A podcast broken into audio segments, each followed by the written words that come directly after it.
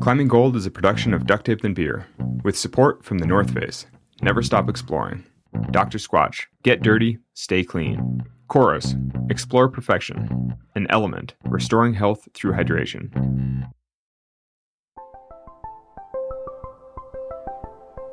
Did you remember the first time you were filmed for your climbing?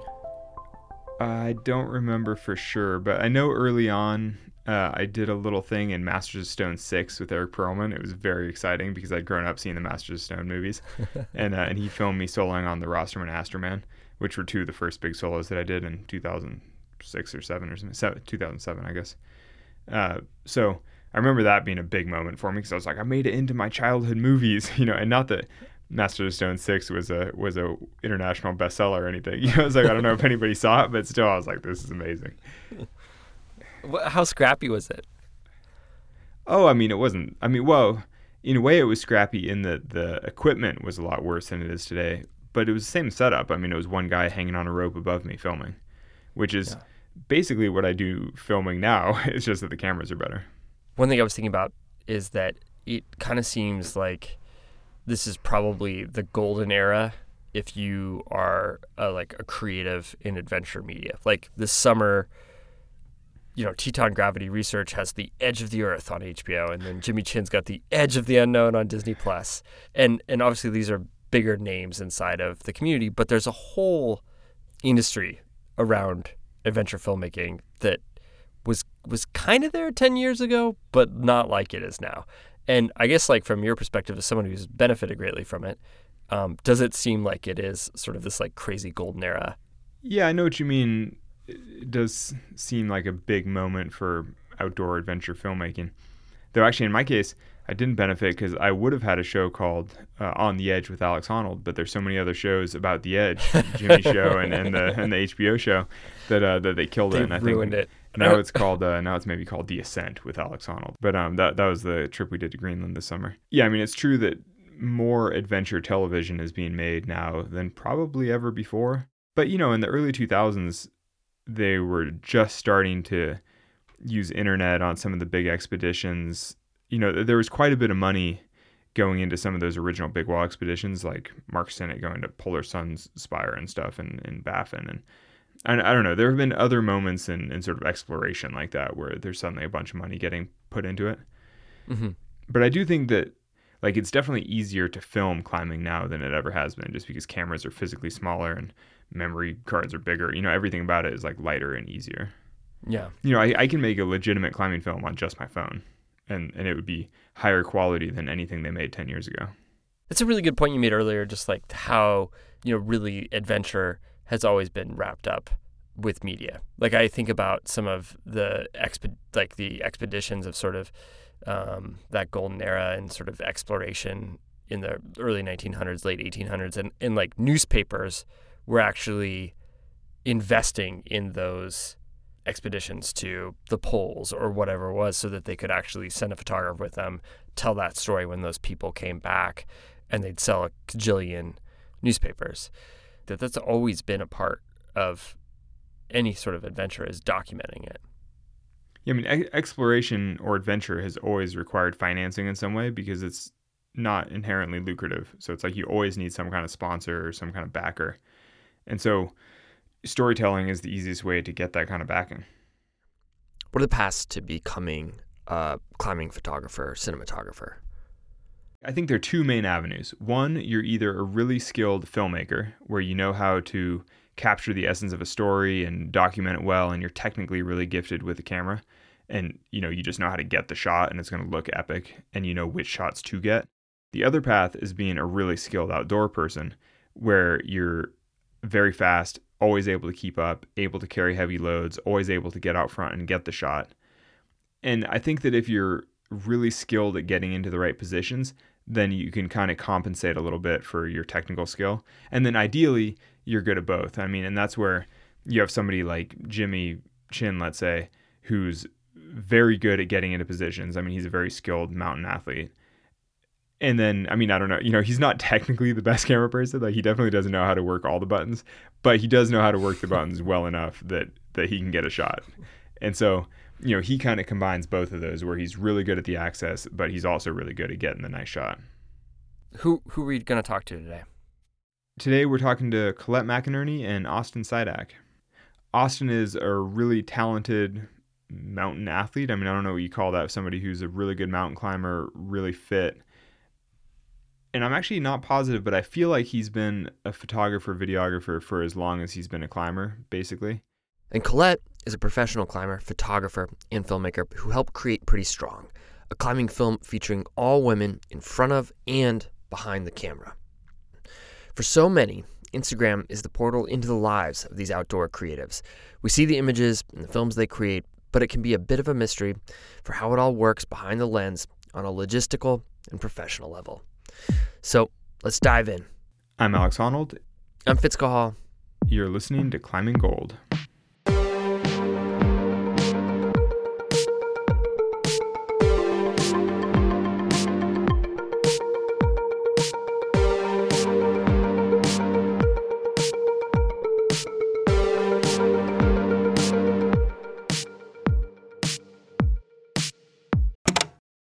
Yeah. Well, so um, do, do you know what we're doing today? Do you need any uh, briefing, or are you just are you ready just to chit chat?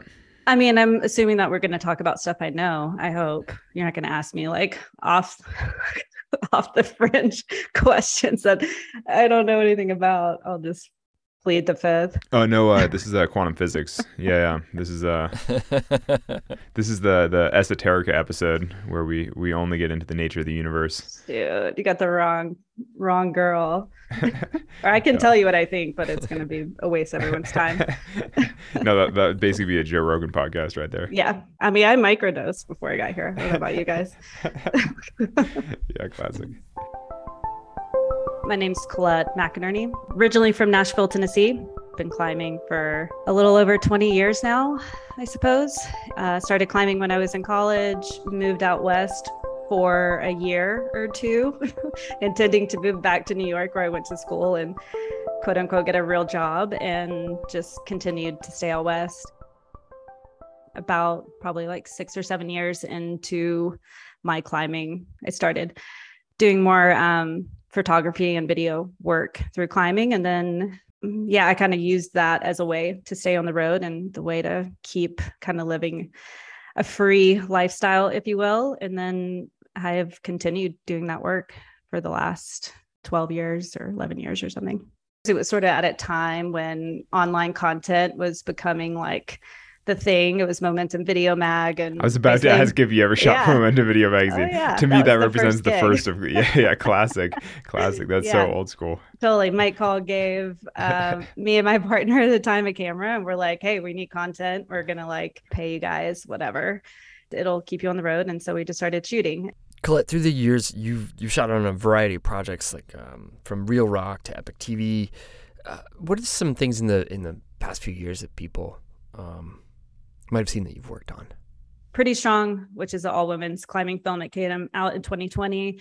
Did that with a Never Not Collective, um, our all women's production team. There hadn't been a film that was all women, made by all women. So that was our goal. We started it in 2017, finished it in 2020. Um, and it got a pretty big response, definitely from more the internal climbing community, not like on a huge commercial scale, but we, you know, sold out Boulder Theater and it was our first short film. And so we did get a lot of praise for that. And then the following year, I shot on the HBO Edge of the Earth um, and I did a shoot in Kyrgyzstan just as a filmer, not a director or any editing or anything like that, just a on the ground shooter. And that obviously has gotten big publicity because it's through HBO and on major TV networks and all that sort of stuff. Like when people like sometimes I have like a Lyft driver or somebody be like, "Oh, uh, you know, do you travel as a climber?" And it's easy for me to say I've put up new routes on all seven continents. Like I've done first ascents everywhere, you know, and it's like kind of a simple yeah. You know, you're like, oh, I could say that I've basically been climbing full time for 20 years and traveling and doing all that. Or you're just like, mm-hmm. you know what? Just new routes, seven continents. There you go. And people are like, damn, that's so much. Like, you know, do you have a yeah. like an easy summary of of where you've worked or how or types of projects or you know, like how would because like w- when you talk about living on the road for the last 20 mm-hmm. years, like I I know what that means because I've been doing the same thing. But for somebody listening, like, what does that actually mean? Yeah. I mean, I haven't lived in the same place for more than three months in 20 years. if that hits harder. That is so grim, actually. That kind of makes me a little sad.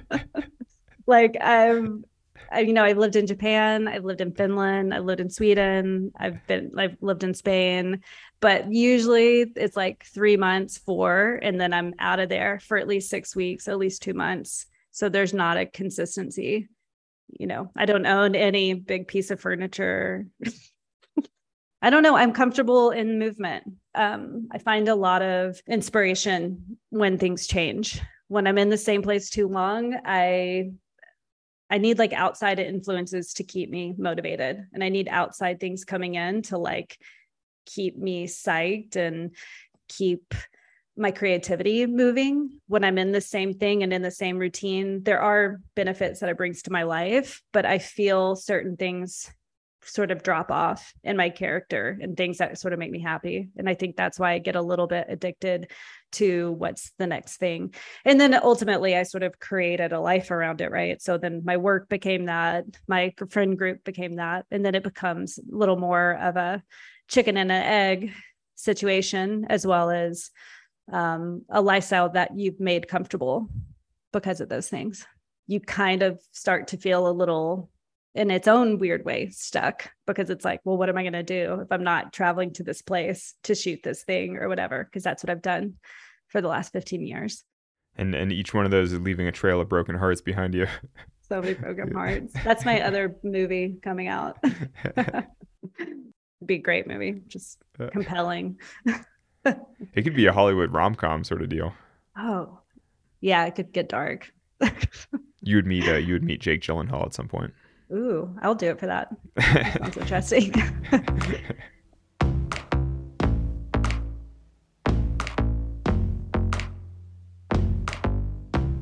so it all sounds pretty glamorous being a professional climber, professional videographer, photographer. Like is is it a glamorous lifestyle? Is it cool? Hmm. Uh yeah, at times it's cool. There's moments of glamour, but I I mean no, probably not compared to uh really glamorous lifestyles. You know, I just showered at the 24 hour fitness before this. It's that sort of stuff. That's why you look um, so fresh. I'm looking fresh. And, you know, the strawberries that I was going to put in my yogurt this morning had mold on them because our refrigerator in our van that we're living in since May died a long time ago and we just keep ice in it. Um, so all there's all of the not glamorous things of being on the road, right? Um, but I obviously have gotten to travel to all these crazy places. And when you're on a big shoot or when you're like flying around somewhere cool, yeah, there's like an air of glamour there for sure.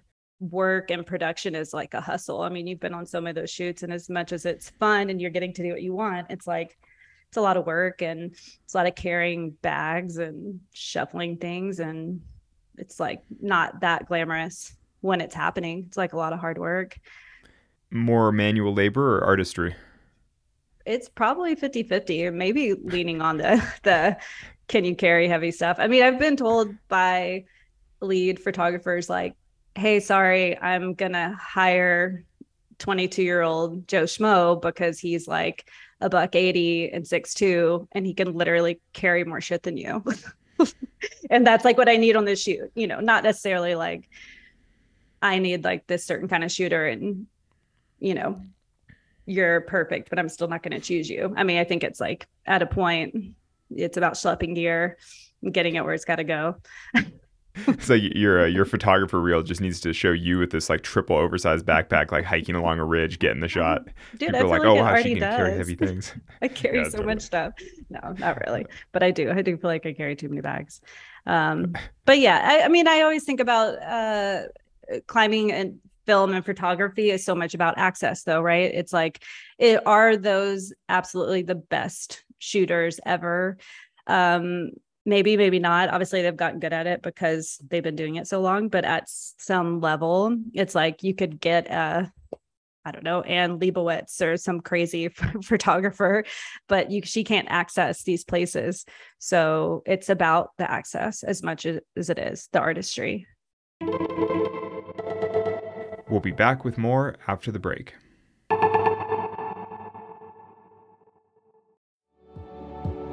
I've been a North Face athlete for almost 18 years, which has been incredible, and I've always appreciated their commitment to exploration. Summit Series is the name of the pinnacle North Face products that I use on every expedition, and I love that their tagline is athlete tested and expedition proven. I've personally tested these products all over the world, and they've always proven themselves. Future Fleece is the next generation base layer that I wear almost every day of climbing outside, whether on the wall or at the crag. You can shop the full Summit Series collection at thenorthface.com. I first found Coros when I was looking for a GPS watch that could track my biggest outdoor adventures. I needed something with a massive battery life that was also robust enough to handle the climbing. As it turns out, Coros is the only GPS watch brand that has done some serious development for climbers, from multi pitch GPS tracking to indoor programmed workouts. The watches have a mind blowing battery life. The Vertex watch series lasts for more than 100 hours in GPS activities, so I only need to charge it once every several weeks. I only need to charge my watch so sporadically that I can never find the charger because I haven't used it in six weeks. if you're interested in bringing new technology into your climbing training and tracking, you should consider their new Vertex 2S. Go to Coros.com and use the code ClimbingGold to secure a free watch carabiner with the purchase of your new Vertex 2S.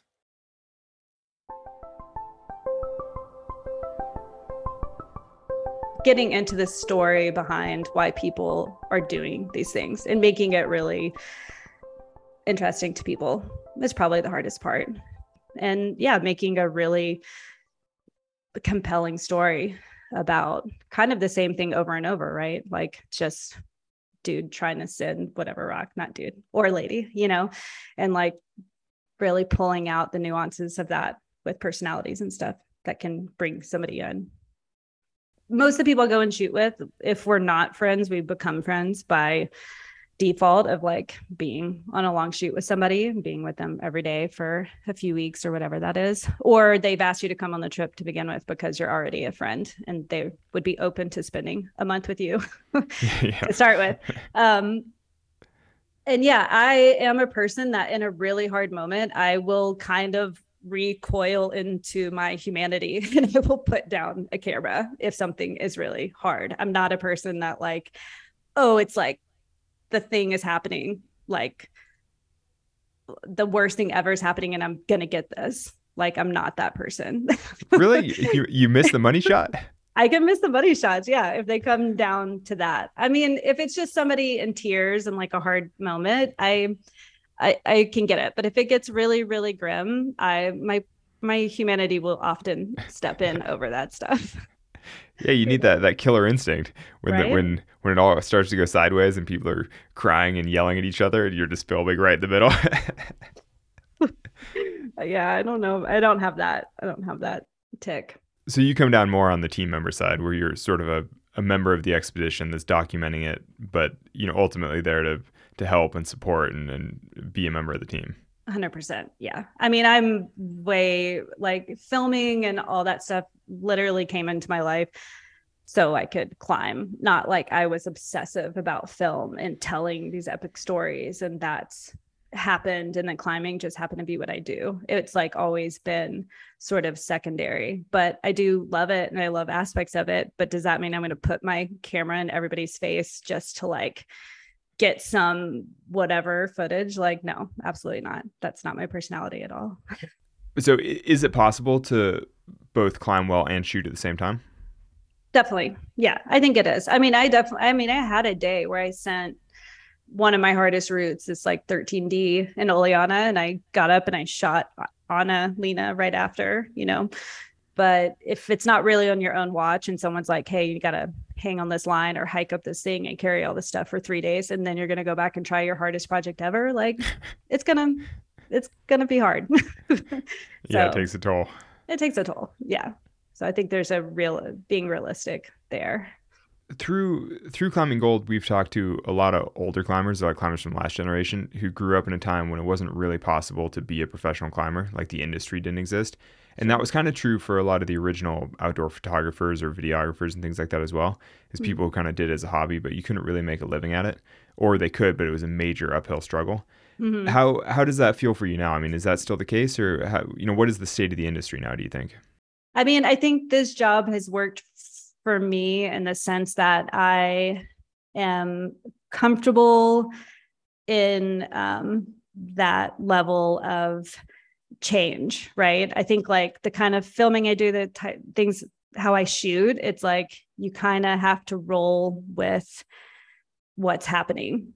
I think any freelance work is an uphill battle. Like if anybody that does anything with arts or that's freelance, like you have to be quite driven and you have to be willing to like take those punches and you have to be okay with dealing with that kind of insecurity. Um, again, maybe that was a little bit of my strength coming at it from, hey, I just want to climb and be on the road. I'm not worried about owning a house. I'm not worried about these like more adult things. Um, at the same time, yeah, there's more money in the industry. Like, but do I really think there's like a huge window for everybody that's like interested in climbing photography to be uh, like Jimmy Chin? I don't know. Maybe those, maybe that's happening more. I think it's still a niche world. I mean, I've taken a lot of different jobs within this time to be able to like make my own climbing movie. It's not like I've just made my living off of that. I've done a lot of things to make it work. What do you think it is that keeps you going with this career? I think it's to me more the places that it takes me and less maybe an exact moment that I'm filming. It's like the experience of going in to uh, a place and like have people let you in. Um, I went to a trip to Ethiopia where we shot with this young girls running team. And at one point, the the young girls, because it was it's a pretty like the men are with the men, the women are with the women. And I almost think I got brought in as a filmer to be able to kind of go into those spaces and this young girls they were probably the ages of like 9 to 11 or whatever. They literally like kind of like swooped me out of the group and just like took me into the little streets of their town. And they were like buying candy. And of course they were i couldn't understand anything they're saying. And i just have my camera and they're just like kind of like letting me in. And they have this tradition in Ethiopia where they feed you. They like put the food in your mouth because of a great famine that happened during one of their civil wars. And um, so it's like this way that they sort of give to you and they were all just like feeding me all this stuff and just like i don't know it was definitely a moment of being like whoa i'm like just let in and i have this camera and they're letting me just kind of film them in this moment.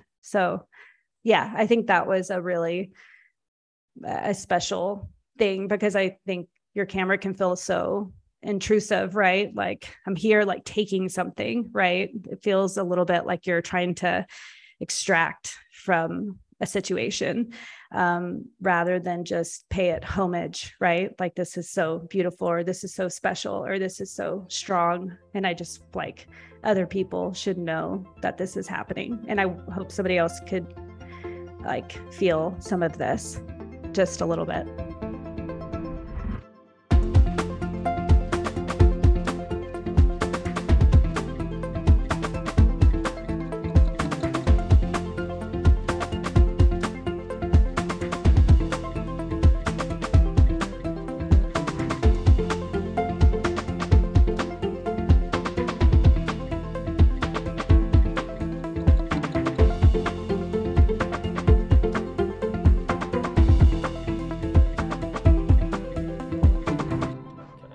Classic. So you're taking over Fitz's booth, and Fitz is just going to call in separately. Yeah, I think so. I was in Seattle today, so That's when you know that you're a. That's when you know you're a guest of honor when you get to take over the main. yeah, yeah, booth. you push them out of their own space. Yeah, yeah, exactly. Yeah, you just usurped his office. yeah. Now Fitz is just Uh, sent to the street. When did you get back from Pakistan? Uh, like a month ago, I got back, and um, like the day I returned, I got hit with like a nine day living on the toilet stomach virus. it was pretty, pretty classic. My name is Austin Siadak, and I am a freelance photographer and cinematographer, mostly working in the outdoor climbing industry. I, ba- I joke that like I basically am really good at getting into places that most people are too scared to go to. you know, I just basically go to really dangerous places in far-flung reaches of the world with a camera in hand and hang out on a tiny little rope swinging around the side of a mountain and try to just hold the camera still while I pointed at people like yourself.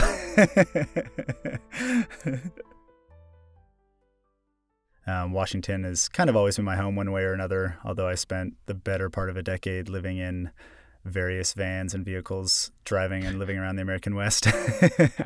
Haven't we all? You know? Yeah, yeah, yeah, totally. uh, if you take a look at a, like a broader macro level, that most of the quote unquote successful people in this industry are all kind of that same life path and trajectory. No one like ever went to school for any of this. No one even, uh, most of the people I know never even went to a film school or a photo school. It was all people who were just living that life to begin with and picked up a camera along the way. You know, I was I was around the time that I was graduating from college and I didn't know what I wanted to do with my life and um, I uh, just knew that I loved being outside. I loved climbing, and it was something I, that even though I'd never picked up a camera before, um, I thought to myself, you know, like I think I maybe would be interested in doing that. Like that looks really cool. That seems inspiring. I spent, you know, half of my meager life savings at the time to buy a computer with some editing software and a very basic um, DSLR camera and tried to more or less teach myself how to use it all because it was, you know, I'd never studied any of it in school. I had graduated from college by that point and um, was really self-taught in all of it you just you just thought to yourself, if Jimmy can do it, how hard can it be? Like I can surely do that. yeah. totally, totally. More after a word from our sponsors.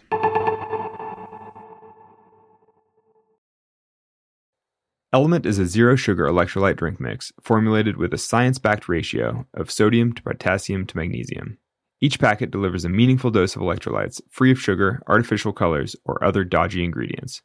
It tastes great, and I've used it extensively on expeditions. Element is formulated for anyone looking to restore health through hydration, and is perfectly suited for athletes, folks who are fasting, or those following keto, low carb, whole food, or paleo diets. Try Element totally risk free. If you don't like it, they'll refund your order, no questions asked. So, whether you're new or returning Element customer, you can get a free Element sample pack with any drink mix order when you go to drinkelement.com slash climbinggold. That's drinklmnt.com slash climbinggold. Dr. Squatch crafts natural, high-performance personal care products with no harmful ingredients. I don't shower often, but when I do, I use Dr. Squatch. I especially like the Wood Barrel Bourbon Bar Soap. From soap to shampoo to conditioner, they help me look, feel, and smell my best for whatever adventure I choose. They're offering new customers 20% off any purchase with the code ClimbingGold. Or you can go to drsquatch.com slash Honnold. Dr. Squatch. Get dirty, stay clean.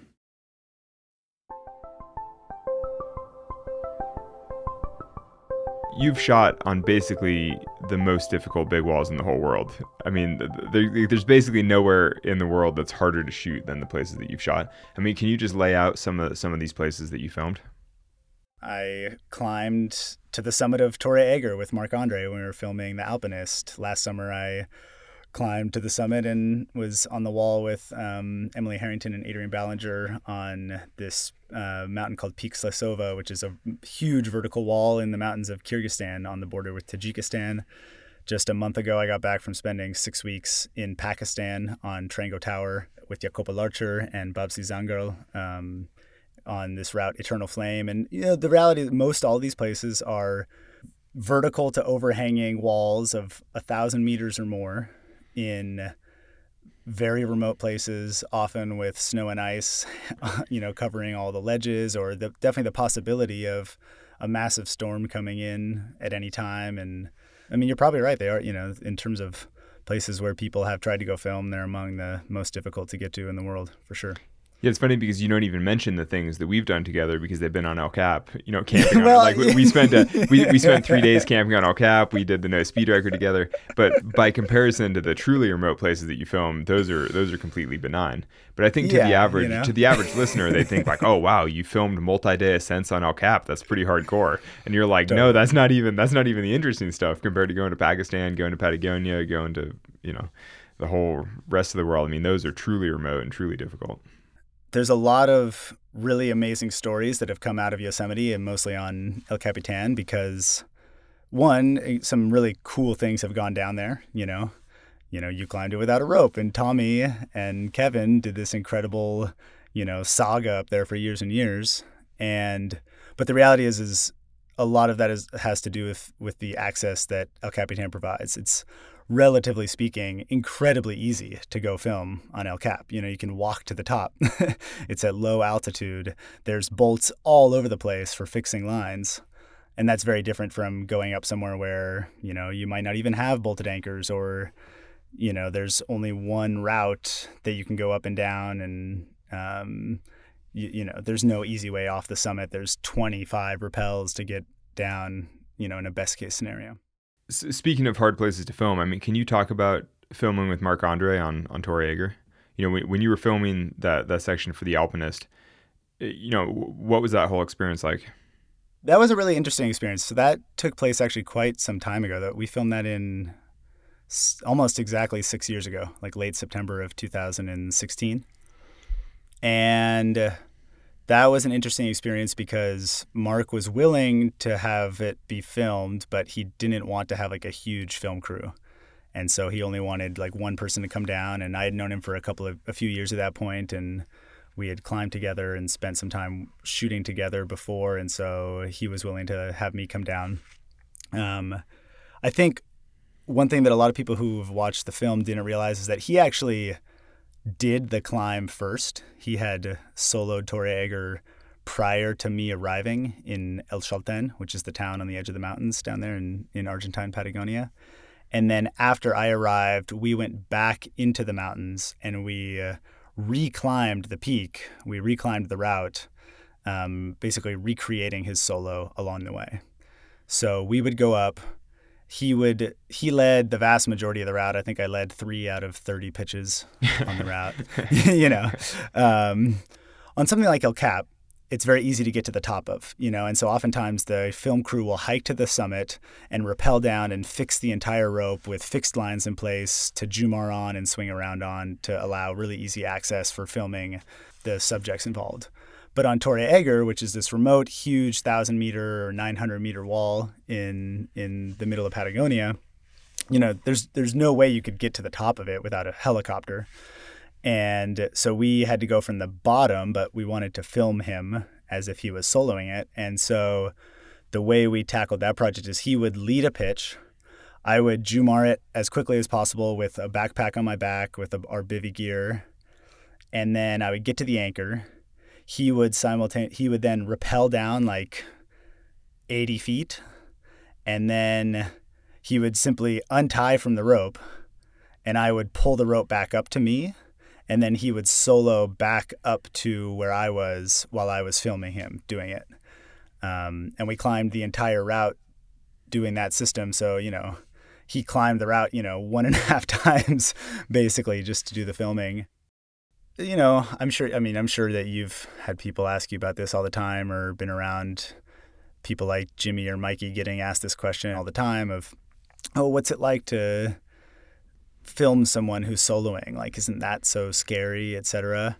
Um, because you know they could fall and die right in front of your eyes. Um, but on that project, I never remember being really concerned about Marc falling and and dying because he was just so comfortable and um, so in his element up there.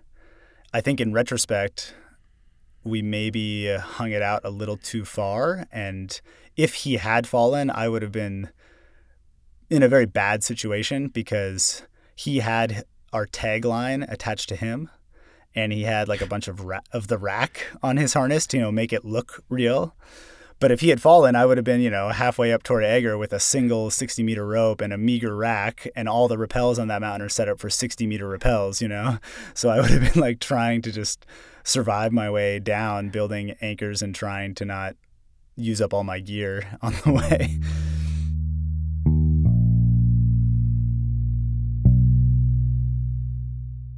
Most people probably would say that Marc choosing to go try to solo the East Pillar of Egger was a fairly visionary thing to go do. And yet, in the moment and being up there with him, it made me realize oh, you know, so many things that I think people consider crazily impressive or mind blowing ascents are actually totally possible. It's just simply sometimes people don't. I, what's the best way to describe it? People just don't think they can do it. But if you actually go try it, it's actually not as crazy as it seems. Like I felt like when I was up there with him, I was like, yeah, it probably would have taken me longer, but like I probably could have like rope soloed this thing. I wouldn't have free soloed as much as he did, and I wouldn't have moved as fast. But these things are possible, and he just simply had a Marc Andre just had a mindset of like, oh yeah, I can I can go do that. Like I'll figure it out. And it was I don't know that was definitely an inspiring thing that I took away from that from that experience with him.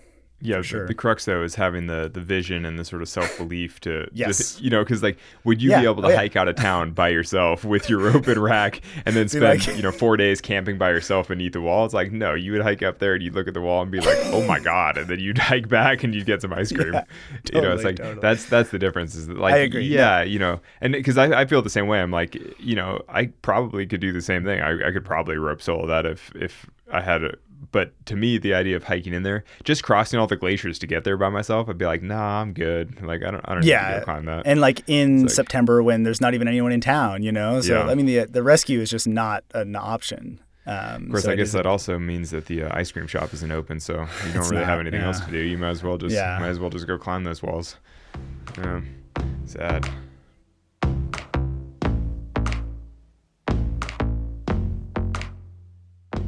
We summited in the middle of a growing storm and i was like oh my god we need to get out of here right now. You know it was dark as we were starting to go down and he had pioneered a new rap line down this headwall in on the upper part of the peak that is not the standard descent and he was like oh i've done th- like i did this last week when i soloed let's just go down this way and of course i was like okay like you've been up here three times in the last two weeks like yeah i'm gonna follow you and he was just casual in his element, like not stressed at all. Meanwhile, I was like, "Oh my god, we're gonna die for sure." um, and the first anchor we get to is like a single nut, and I'm like, "Yeah, maybe Marc, we could like you know put a second nut in here or something. Like that would be nice." um, and he was like, "Okay, yeah, that, that's uh, I guess so." And then the second anchor we got to was in this fully hanging uh, belay in the middle of this head wall. There's no route even anywhere near you. And it was like a red C3 and a bad pin, like both behind this one flake. And I remember he, I was like, is that good? And he was like, yeah, like it worked last time. Like, I'm sure it's fine. And he went down leading the next rappel. And I remember just sitting at that anchor as the wind is howling around us in the dark, looking at this anchor with my headlamp being like, well, I think there's a good chance this is just gonna rip out of the wall at any moment. And I eventually just had turned my headlamp off so I didn't have to at least look at it, you know. I was like, this gear looks so bad. I'm just gonna not turn, turn off the light so I don't even have to look at it anymore. so, so bad. a couple rappels later, the rope got caught when we were pulling it. And I was like, oh, fuck. And I went to grab my gree to put Marc on belay so he could climb up to go grab it. But before I could even pull my gree out to belay him, he had just like untied from the, unclipped from the anchor and he just soloed up like 40 feet in the middle of the night at like two o'clock in the morning as a storm is raging in boots and crampons up some like five, nine pitch to go retrieve the route or the rope. And then he just down climbed back to the belay. So he was just so comfortable in that environment. It was it was interesting. It was I he was far more comfortable than I was in that environment, that's for sure. I think he was probably more comfortable than anyone else in the world in that kind of environment. That's probably true. Are there moments that you've captured that felt really powerful to you, but for whatever reason, Yeah. like didn't make a finished film? Uh, definitely there's there's one from filming with Marc Andre in Patagonia that definitely comes to mind where we weren't even on the mountain, we were in town kind of looking out over the all the peaks.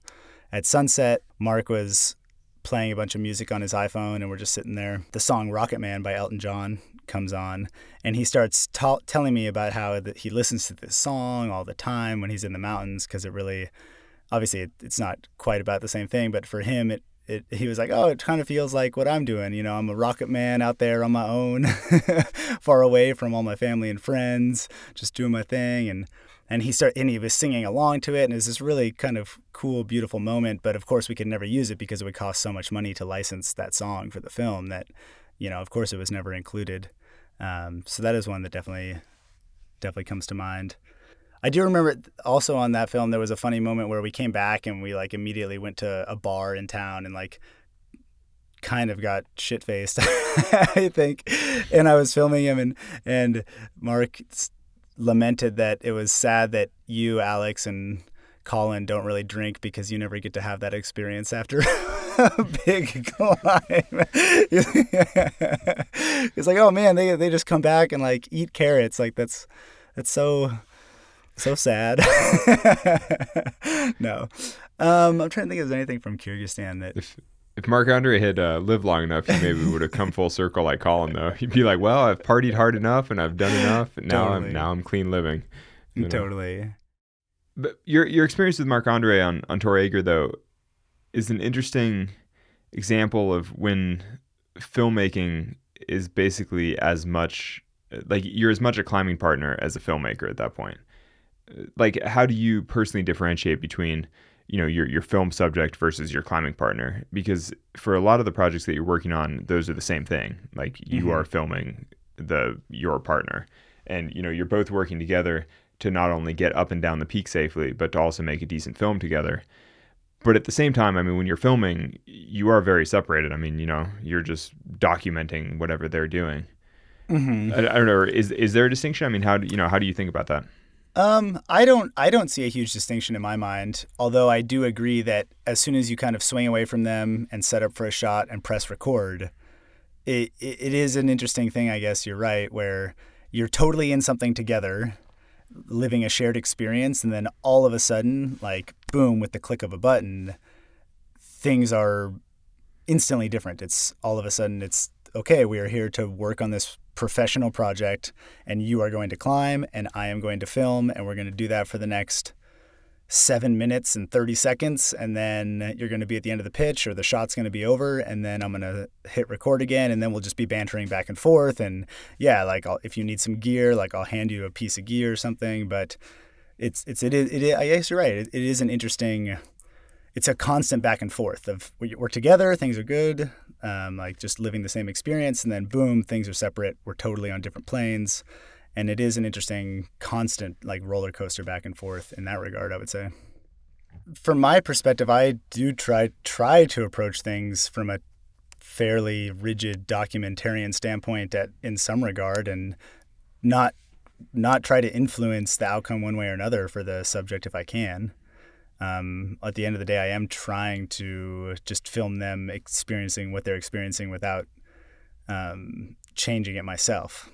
And if someone's if like there's actually like a safety piece involved and they're like holy shit like throw me your rope or give me a piece of gear like i feel really unsafe then i'll step in. But short of that you know if they're going to take a big fall then well like i really want to capture them taking a big fall you know as long as it's going to be safe wasn't it with you on uh, on La Nina, that variation we did on El Nino, where uh, where I asked mm-hmm. you for rescue, but you just weren't able to get the rope around fast enough, and I wound up climbing this really scary pitch. Yeah, yeah, yeah. yeah, that, that, that's exactly. I was like, "Help me, help me!" and then uh, and you just couldn't get the ropes around fast enough, and I wound up just hanging there forever, and I wound up just climbing this kind of like 512R, like rotten, yeah, yeah, very yeah, scary totally, crack. Totally. yeah, that was uh, that was one of those classic times where you beg the photographer for help, and the photographer just can't help you fast enough. That's, I mean, which which wasn't your fault. It's because we were on a overhanging wall and the ropes are too far away, and it's just it was a difficult position to be in. But I was like, oh no, I'm gonna die up here. It was really scary.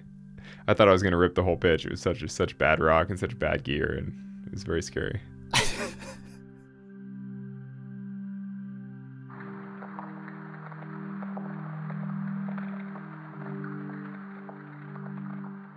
the bigger conflict that I often run into is having to decide when to even pull out the camera and film at all because I'm so busy or have to deal with something just to make sure that I'm safe and that the team as a whole is safe.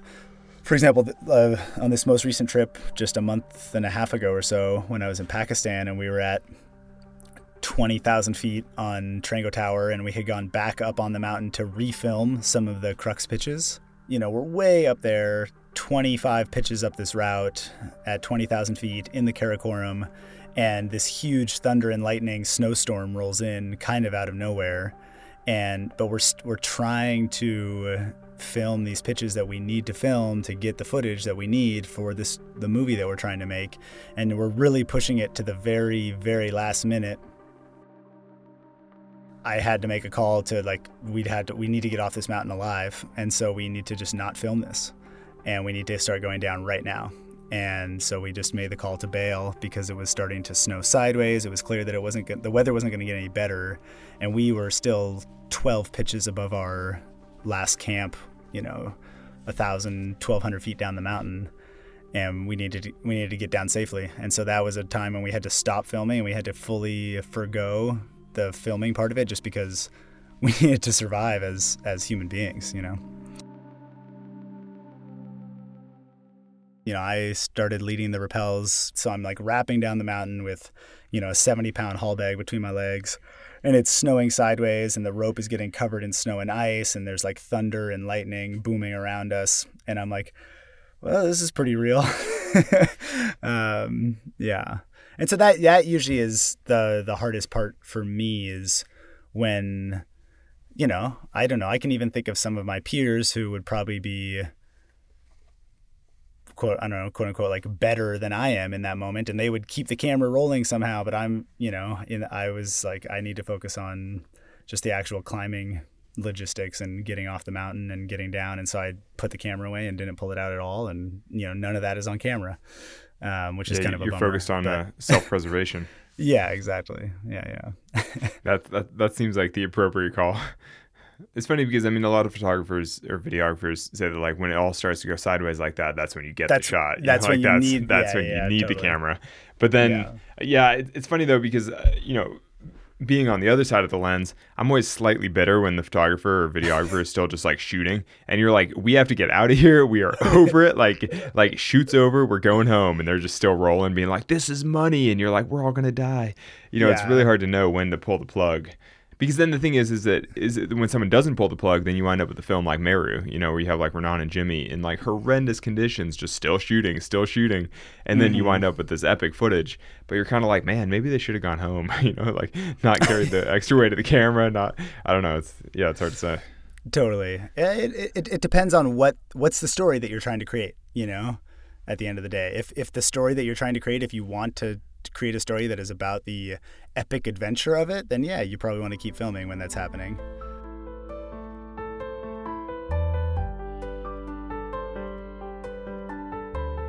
I think, there is kind of a responsibility from both the um, production side, but also even from the audience side, where I think that I would hope that most people who are even listening to this podcast right now would understand that anything that you are seeing that is like a created film or project or something has some level of curation to it. Like, don't Mhm. expect something to be a true, complete, unadulterated reality. If you're seeing something that's actually been edited into a film, the chances are is that it's been massaged.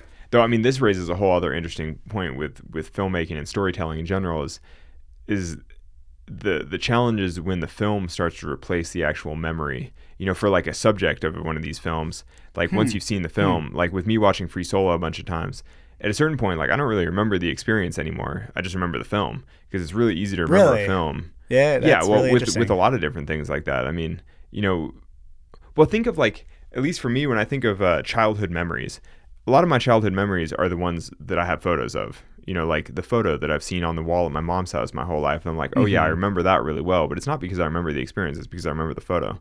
You know, Hmm. and, and it's the same with with I think a lot of these video projects is that, you know, at a certain point, the the final product becomes the reality because nobody quite remembers it that well anyway. You know, it's like the final edited film just becomes the story because you know after a few seasons you kind of forget the specifics of it, but the film is always there, hmm which I think really is just it's a testament to how important it is for the filmmakers to be honest because you know that's the thing that's going to it will become the reality. Yeah, Yeah, yeah, yeah, exactly. Most of what you see in climbing films, even if it's something purporting to be like a first ascent or at the cutting edge of of of climbing, it probably isn't at the very edge of of things that are being done because the most truly badass stuff is so difficult and remote and out there that there's not even room for a film team to be involved at all. and that there's really incredible things happening all the time that you're never going to see a film about because they would just be way too difficult or impossible to have a film team there. Do you know what I'm saying?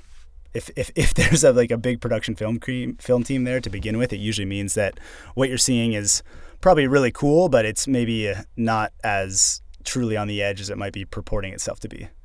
Um, I don't know.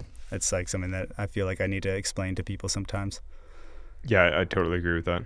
It's like if you're watching it on film, then it's not truly cutting edge. Yeah, yeah, yeah. With some no with, with, exceptions. Yeah, with rare Yeah. exceptions. That's the Um, thing. and I, and I think that that makes those exceptions even more special, personally, yeah. um, because of how difficult it is to pull those things off.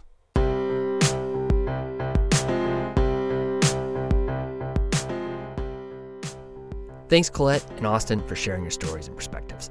Climbing Gold is a production of Duct Tape Then Beer. Alex Carrots Honnold is our host. Today's episode was written and edited by me, Fitz, Kick to the Street Cahall.